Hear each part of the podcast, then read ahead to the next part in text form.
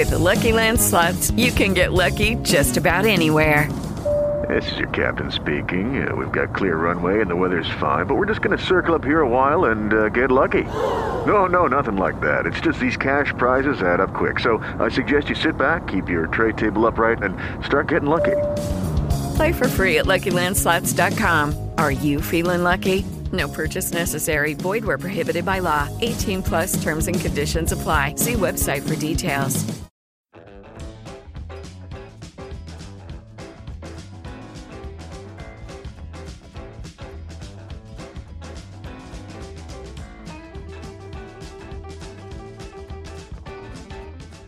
Amici di motorsport.com, ben ritrovati. Questa è la sesta puntata di Dune Mosse, rubrica podcast con cui analizziamo tappa per tappa la Dakar 2021. Per parlare di quanto accaduto nella quinta tappa svolta oggi, che ha portato la carovana da Riyadh ad Al Kaisuma, siamo in compagnia dei nostri consueti compagni di viaggio, il direttore di motorsport.com Franco Nunez. Ciao Franco. Ciao Giacomo e un saluto a tutti gli ascoltatori e del nostro responsabile delle due ruote, Matteo Nunez. Ciao Matteo. Ciao Giacomo, ciao a tutti. Come al solito Matteo, partiamo con le due ruote, eh, perché sei stato profetico ieri. Avevi parlato di Kevin Benavides come potenziale vincitore di tappa e così ha fatto, non solo perché è il nuovo leader della classifica generale moto. Eh sì, mi prendo il merito di questa cosa per una volta eh, non è stata una tappa facile come si sarebbe potuto pensare per Benavides, perché a dispetto della vittoria maturata con un minuto di vantaggio sul compagno di squadra José Corneio, che gli ha permesso di scavalcare di un paio di minuti e mezzo eh, la Usquarna di Xavier de Sultré, ha avuto anche le sue belle difficoltà il pilota argentino perché è incappato in una brutta caduta nella quale si è ferito al naso e si è slogato una caviglia. Però è risalito con grinta sulla sua onda ed è andato a vincersi questa tappa. Però la botta è stata importante perché praticamente ha raccontato di aver saltato su una duna con la convinzione che dall'altra parte non ci fosse nulla. In realtà c'era un'altra duna e quindi si è andato praticamente di fatto a piantare nell'altra duna con la ruota anteriore con la testa ha sbattuto contro il roadbook rompendo sia lo schermo del, del, scusate, del GPS rompendo sia lo schermo del GPS che il casco e in questo modo si è ferito al naso. E in più nell'atterraggio si è slogato la caviglia. Quindi non era sicuramente nelle migliori condizioni fisiche però bisogna dire che ha tirato fuori un gran bel risultato perché a, un, a una tappa dalla, dal giro di Boa è in testa alla gara se abbiamo parlato molto bene di Kevin Benavides in, questo, in, questa prima parte del nostro podcast, forse dobbiamo parlare in maniera differente della gara di Johan Barreda e Ricky Brabeck. Sì, soprattutto di quella di Ricky Brabeck, perché è quello che si è complicato di fatto la vita da solo ieri. Ammetto che ieri io stesso avevo detto di trovare la sua strategia una genialata, ovvero quella di rallentare per andare a mettersi alla pari con la KTM. Il problema è che mentre le KTM sono andate, lui nei primi 40 km si è perso in maniera inesorabile, ha perso 17 minuti nei primissimi chilometri della speciale e da lì in poi ha attaccato per cercare di recuperare il più possibile, ma comunque chiuso con un ritardo che lo tiene a 25 minuti di distacco nella generale Discorso simile per Barreda, che anche lui ha perso tanti minuti, ma la differenza è che lo spagnolo aveva la scusante di essere quello che apriva la pista avendo vinto la tappa di ieri e quindi ci stava che perdesse dei minuti e comunque non bisogna dimenticare che lui invece nella generale rimane nella top 10 molto più vicino e quindi ancora ampiamente in corsa per la vittoria. A proposito di corsa per la vittoria, abbiamo ancora Xavier sul 3 in seconda posizione nella generale. A tuo avviso è un potenziale candidato alla vittoria o è momentaneamente in seconda posizione? Mm, a mio avviso rimane un potenziale candidato alla vittoria perché continua con questa sua, non so se è strategia o se sia il suo passo, comunque lui riesce sempre a mettersi nei primi 5 o 6 della tappa quindi riesce ad avere sia un buon risultato che una buona posizione di partenza per il giorno successivo. E quindi credo che sia un uomo da tenere d'occhio in ottica generale, anche se per il momento gli è mancata la zampata di una vittoria di tappa. Passiamo un attimo all'original by Motul, Matteo, perché abbiamo un'ottima notizia, con Gerini che torna in testa alla classifica. Sì, oggi si è messo nella top 30 di tappa, ha fatto un'ottima speciale, e in parte ha recuperato anche perché gli, stat- gli, sono stati resi alcuni dei minuti che ha speso ieri per prestare soccorso all'indiano Santos e in questo modo si è portato in testa alla classifica. Ne approfitto per dire che c'è un aggiornamento su Santos e che le notizie sono buone. Eh, il pilota della Hero viene tenuto in coma farmacologico per stabilizzare la situazione ma l'attacco a cui è stato sottoposto oggi non ha evidenziato gravi lesioni nel suo cervello, quindi al momento la cosa che preoccupa di più forse è una lussazione di una spalla e diciamo che per quello che era stato il quadro di ieri in cui un pilota olandese aveva addirittura raccontato di averlo dovuto rianimare una volta arrivato sulla scena dell'incidente, diciamo che la situazione va più che bene. Purtroppo poi sono state gioie e dolori per i piloti italiani perché c'è stato anche l'incidente di Piolini è stato costretto anche lui al ritiro perché pure lui si è, si è fratturato una clavicola e ha diverse contusioni un po' in tutto il corpo, quindi è stato preso dall'organizzazione e portato direttamente in ospedale. Passiamo ora alle quattro ruote dove nella categoria auto troviamo per l'ennesima volta in testa una Toyota. Toyota che vince e continua a vincere tappe, questa volta però non con Nasser Lattia, bensì con Gignel de Villiers. Il sudafricano non è più in lotta per la vittoria finale, ha perso tanto tempo nelle prime tappe, eh, per cui è stato sdoganato dalla Toyota, gli ha detto vai pure, vai a vincere questa tappa, mentre la vera lotta si è consumata alle sue spalle con Stefan Peteransel e Nasser Lattia che hanno cercato di strapparsi i minuti a vicenda ha avuto la meglio Stefan Peteransel, è riuscito a far meglio di Alattia di circa 3 minuti e così ha ampliato il suo vantaggio nella classifica generale, che ora è di circa 6 minuti. Eh, ricordiamo eh, che Nasser Alattia però è stato costretto a entrare per primo in prova avendo vinto la tappa di ieri e questo nella tappa di oggi ha influito abbastanza. Enormi difficoltà ancora una volta per Carlos Sainz che continua a perdere minuti su minuti eh, nei confronti del binomio Peter Ansel alla TA. Ancora una volta il madrileno della Mini ha avuto problemi di navigazione, tanto da perdere ancora dei tanti, tanti, tanti minuti, ora addirittura quasi 50 minuti dai primi due. Eh, lui si trova in terza posizione, ma salvo sorprese sarà veramente dura per lui riuscire a rientrare nella lotta per la vittoria. Eh, va però segnalata, eh, anzi segnalato, un incidente che ha avuto come protagonista il rookie Hank Leitgan. Ne abbiamo parlato molto bene nei giorni scorsi. È riuscito a fare ottimi risultati al volante di una delle Toyota Hilux eh, ufficiali.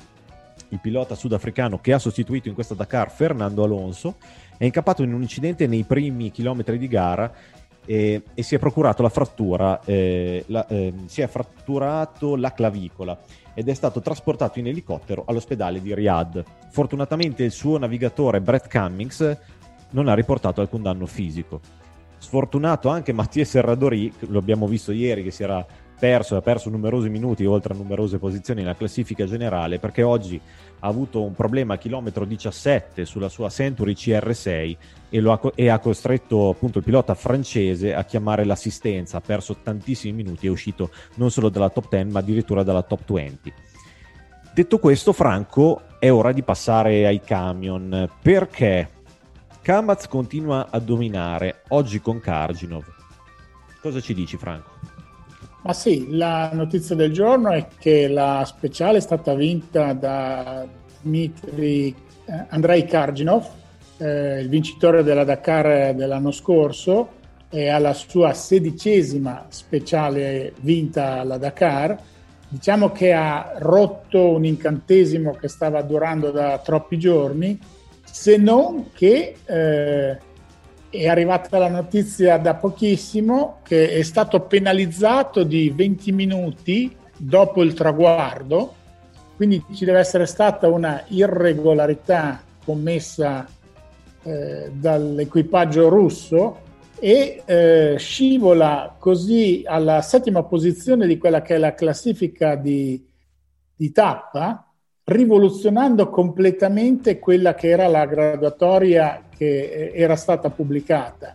E anche Visueschi, il pilota della Maz sopravvissuto, si è preso due minuti, per cui quello che poteva essere il primo successo del 24enne bielorusso in realtà viene attribuito a Dmitry Sotnikov e quindi il leader della classifica della Dakar Camion si aggiudica anche una quarta tappa che sulla strada non lo ha visto per niente dominare. È incredibile come stia andando la, la, la situazione, sta di fatto che c'è una superiorità indiscutibile da parte dei camion Kamaz. Oggi hanno gestito comandati, devo dire, eh, a bacchetta dal tattico Nikolaev e hanno mandato all'attacco prima Shibalov per cercare di costringere Macic con Liveco a rispondere, visto che Macic questa mattina era secondo sulla strada. Eh, subito dopo è stato ovviamente Karginov, come abbiamo detto, ad andare all'attacco e a condurre praticamente quasi tutta la, la speciale se non che eh, sono venuti poi fuori i problemi che non erano previsti al traguardo. Franco, appunto, Macic sembrava essere rimasto l'ultimo sfidante di questi Kamaz. Oggi però ha avuto una giornata nera, anzi, so- ci tengo a sottolineare, un'ultima parte di tappa particolarmente nera. Ma sì, perché Macic è stato lo sfidante praticamente dei Kamaz per tutta la giornata, secondo più, secondo meno, era nella condizione di essere al comando della tappa e avrebbe anche potuto vincere la speciale con una grande dimostrazione di competitività. Cosa è successo? Che in realtà Macic negli ultimi 50 km ha avuto un problema, probabilmente ha esagerato nel chiedere eh, un qualche cosa di super spinta dal motore dell'Iveco e eh, è andato in crisi, ragione per cui ha dovuto rallentare il passo e alla fine ha pagato oltre 28 minuti. Ora è sceso eh, al terzo posto della classifica generale, superato da Shibalov, quindi al comando c'è eh, una doppietta Sotnikov-Shibalov con i Kamaz, però è ancora a 51 minuti, quindi è una partita tutta tutta da giocare. È giunto il momento, ragazzi, di eh, passare alla nostra rubrica con i momenti più importanti della tappa oppure con le sorprese in positivo e in negativo. Matteo, partirei come al solito dalle moto e ti metto lì due nomi, Cornejo e Santolino. Sono stati due dei grandi protagonisti della tappa di oggi, soprattutto il pilota della Honda perché è andato veramente vicino a vincerla eh, la sua abilità è stata quella di non perdersi nel primo VP dove invece sono andati in difficoltà tutti i big tant'è vero che lui ha raccontato a fine tappa che dopo 40 km aveva ripreso i 6 che aveva davanti e dal settantesimo chilometro è stato lui ad aprire la pista e bisogna dire che è stato davvero bravo perché se alla fine aprendo lui la pista ha rischiato di vincere la speciale vuol dire che il senso dell'orientamento non manca sicuramente a questo pilota cileno, che ora è anche in lotta per la vittoria finale perché ha solo tre minuti e poco più da, dal leader Benavides.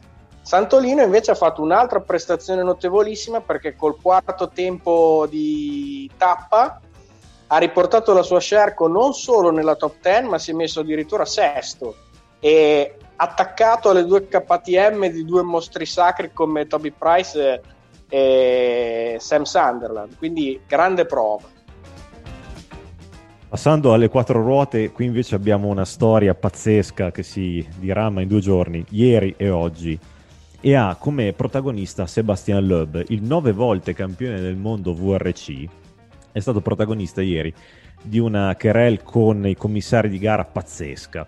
Alla fine della quarta tappa, il, l'alsaziano è stato eh, penalizzato di 5 minuti per eh, essere andato oltre i limiti in un certo tratto della, della tappa eh, e lui non ha assolutamente accettato questa, questa penalità, eh, ha fatto un post violentissimo nei confronti dei commissari sulla propria pagina Instagram, spiegando le sue ragioni, dicendo, asserendo che il GPS della sua, della sua Hunter non avrebbe segnalato né a lui né a Elena, il copilota, eh, il momento in cui rallentare. Lui, pa- lui ha parlato di un segnale acustico. Per questo lui non ha rallentato e si è preso questa, questa penalità. Oggi i commissari di gara, dopo aver visto con sorpresa questo, questo post lungo e molto molto duro da parte di Loeb, hanno spiegato le motivazioni del, della penalità inflitta all'Alsaziano, dicendo eh, la, il segnale acustico che Loeb ha sentito o, che, o meglio che non ha sentito serve solo quando si passa al waypoint. Quando si passa al waypoint e lo si, e lo si conferma c'è questo segnale acustico. Quindi non c'entra assolutamente niente con eh, il dover rallentare o meno in un certo punto della, della speciale. Di fatto eh, Loeb è arrivato in questo tratto in cui erano previsti 30 km orari, 30, ai 107 km orari. Dunque ha fatto una pessima, pessima, pessima figura, tant'è che il suo team, il team BRX, ha deciso mestamente di non fare alcun reclamo nei confronti dei commissari di questa decisione, proprio perché una volta capito l'entità dell'errore fatto da, dal proprio pilota ha semplicemente glissato e lasciato cadere tutto quanto. Una pessima figura da parte, secondo me, di un, di un professionista del calibro di Sebastian Loeb. È vero che non ne ha fatte tante di Dakar, però insomma forse, forse è il caso anche di leggere no? il, il, regolamento prima di lanciarsi in, così, in attacchi così duri nei confronti dei commissari di gara. Franco, invece io con te volevo parlare in maniera compiuta delle doti tattiche di Nikolaev, tattico Kamaz, che sta giocando letteralmente a scacchi con i suoi equipaggi. Guarda, l'hai proprio ben definita la cosa perché eh, il team Kamaz non solo ha eh, quattro assi che eh, sono in battaglia per le prime dieci posizioni della classifica Camera, ma accanto al team manager Kajin c'è anche appunto lo zar Nikolaev, vincitore due anni fa della Dakar, eh, praticamente si è meritato il nome di zar perché era riconosciutamente il pilota più forte dei russi e quest'anno si è messo a disposizione della squadra per diventare lo stratega. E devo dire che lo stratega ogni giorno riesce praticamente a colpire in maniera durissima, realizza una sorta di rete nella quale avviluppa gli avversari del giorno e puntualmente se li mangia perché ha spedito all'attacco Karginov che è decimo nella classifica assoluta, quello che la Dakar l'ha vinta l'anno scorso e lo ha mandato all'attacco come una lepre eh, costringendo l'uomo del giorno che era eh, Martin Macic con il camion della Big Shock Racing, un camion giallo soprannominato Charlie, ha anche il soprannome, eh, che eh, è un Iveco Power Star, partito questa mattina secondo e ha finito la, la sezione al nono posto con un distacco di 24 minuti perché c'è stato un surriscaldamento che ha costretto eh, Macic ad abbassare l'andatura proprio dall'ultimo waypoint al traguardo. E così la, la Kamaz si ritrova Sotnikos al primo posto, Shibalov al secondo, Mardev al sesto, quindi c'è un dominio eh, dei russi. Io però volevo mettere in evidenza una cosa oggi, Giacomo, perché c'è stato un personaggio che si è messo in mostra, un 47enne cieco anche lui, si tratta di Soltis, con un camion Tatra della Bughira Racing, è sempre stato eh, fra l'ottava e la decima posizione finora di questa Dakar, ne ha disputate già quattro, ma non è mai riuscito a entrare nella top 10. Tu mi domanderai allora perché ne dobbiamo parlare? La ragione è molto semplice. Soltis oggi ha conquistato una quarta posizione di tappa che testimonia come anche il camion Tatra in certe condizioni, oggi c'era una seconda parte legato a pietraie dopo, dopo le, le, dune del deserto e si è eh, distinto in modo particolare arrivando davanti a un altro specialista della Dakar che è Alès Lopré, un altro cieco che corre con il camion Praga. Ecco, io credo che Soltis abbia trovato il passo e da questo momento in poi potrebbe diventare un eh, pericoloso, non dico per le primissime posizioni, ma per stare costantemente nel, nella top 10. Amici di Motorsport, questa puntata di Dune Mosse termina qui. Salutiamo i nostri compagni di viaggio Franco Nunez. Grazie Franco. Ciao, ciao Giacomo, un saluto a tutti gli ascoltatori. E grazie a Matteo Nunez. Ciao Matteo. Ciao Giacomo, una buona serata a tutti i nostri ascoltatori. L'appuntamento con Dune Mosse è per domani, quando ci troveremo a commentare la sesta tappa di questa Dakar. Da Giacomo Rauli è tutto. Grazie per averci seguito e a domani.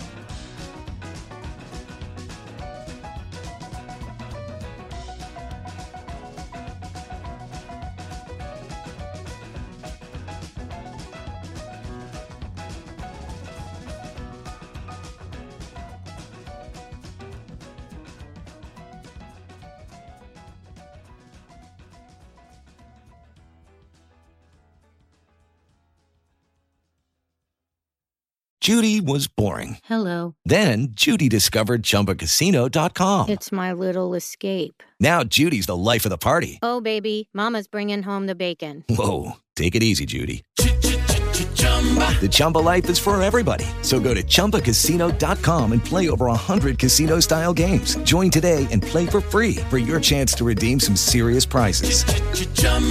ChumbaCasino.com. No purchase necessary. Void where prohibited by law. 18 plus terms and conditions apply. See website for details.